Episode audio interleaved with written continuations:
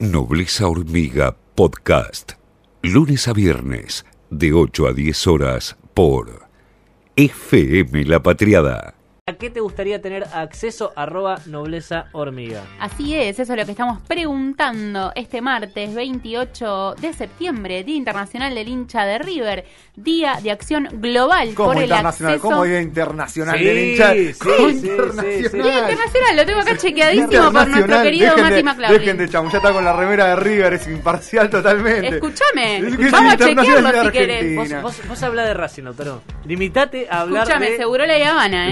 Estás comparando a. a- a- Soy de, bo- soy de boca, soy de boca y hasta defiendo esto de que sea internacional. internacional. Y se pudre todo si no me dejan terminar de decir que hoy es el Día de Acción Global por el acceso al aborto legal, seguro y gratuito en América. Latina y el Caribe, además del Día Internacional del hincha de River y del Día Internacional también de acceso a la información. Por eso, atenti a esta columna, a esta columna no, a esta consigna que te estamos preguntando en arroba nobleza hormiga y que nos puedes mandar tu audio, tu mensaje al 11 22 34 96 72.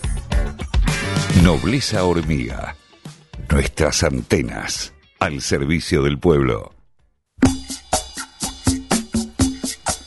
Capaz ustedes se olvidaron, pero hubo un día en el que Mauricio Macri, cuando era presidente de la nación, quiso privatizar eh, todo, básicamente, incluido el puerto de Buenos Aires, incluido las tierras que están alrededor del puerto de Buenos Aires.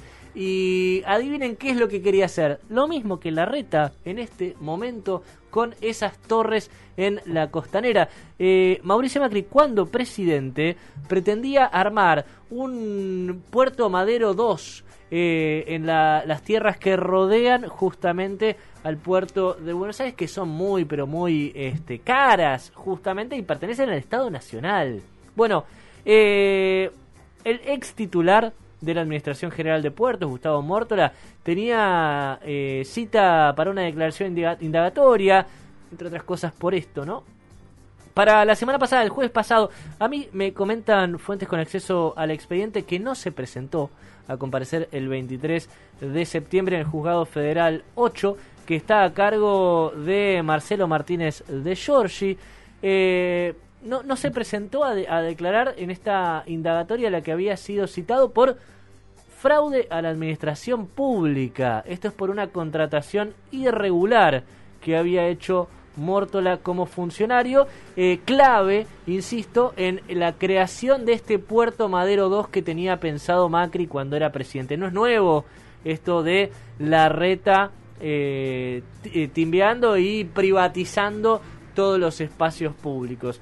Macri quiso hacer lo mismo y fue muy llamativo porque lo dejó todo eh, armado, ¿no? Porque no le habían dado los tiempos, para después de ganar las elecciones, ¿sí? Él pretendía eh, en, en agosto, ¿no? Ganar las PASO, en octubre eh, ser reelecto presidente y uno de sus planes para eh, la, la- la segunda presidencia, que no lo decía en público, pero ya tenía todo bastante aceitado el mecanismo, era esto, crear un puerto Madero 2 obviamente no iban a construirse ahí edificios este, populares, no iba a solucionarse el eh, altísimo problema del déficit habitacional que tiene la ciudad autónoma de Buenos Aires, sino que iba a ser especulación inmobiliaria pura, ¿no? Eh, bueno, lo que hizo Mórtola en concreto fue contratar a una empresa española, Indra, eh, y lo que se, le acusa es haberse, habérsela contratado irregularmente por varios asuntos, no tenía experiencia eh, en, ningún tipo de consultoría de esta, ¿no? De, este estilo. Este, hubo irregularidades en la contratación de, los servicios de consultoría para el desarrollo de pliegos de la licitación, también destinadas a la, a la concesión de las terminales del puerto de Buenos Aires. ¿Por qué?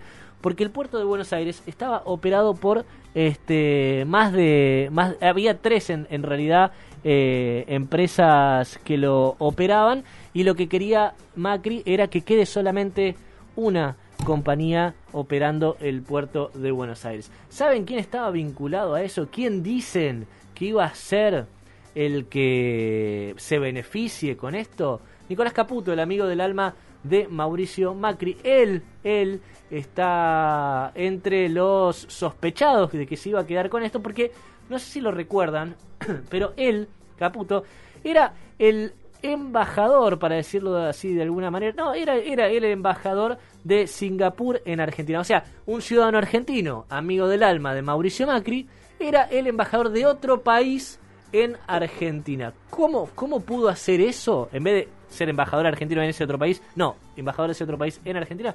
¿Cómo pudo hacer eso? Y a través de sus conexiones, ¿no? Obviamente. Eh, y lo que se sospechaba era de que él iba a ser el que facilitara el contrato con la nueva concesionaria, en vez de tres empresas, una sola, este, y que se iba a quedar entonces con todo el negocio del puerto de Buenos Aires, que es el mayor del país, ¿no? Hay que, hay que destacar eso, es el mayor del país, eh, se factura muchísimo dinero y bueno, imagínense lo que haría en vez de tres empresas, una sola y encima eh, que en ese negocio participe Nicolás Caputo y que encima además se privaticen las tierras alrededor de ese puerto. Todo eso, todo eso hubiera sido realidad si Mauricio Macri eh, era electo, reelecto en realidad presidente. Es una investigación que estuvimos haciendo con Carla Pelliza en 2019.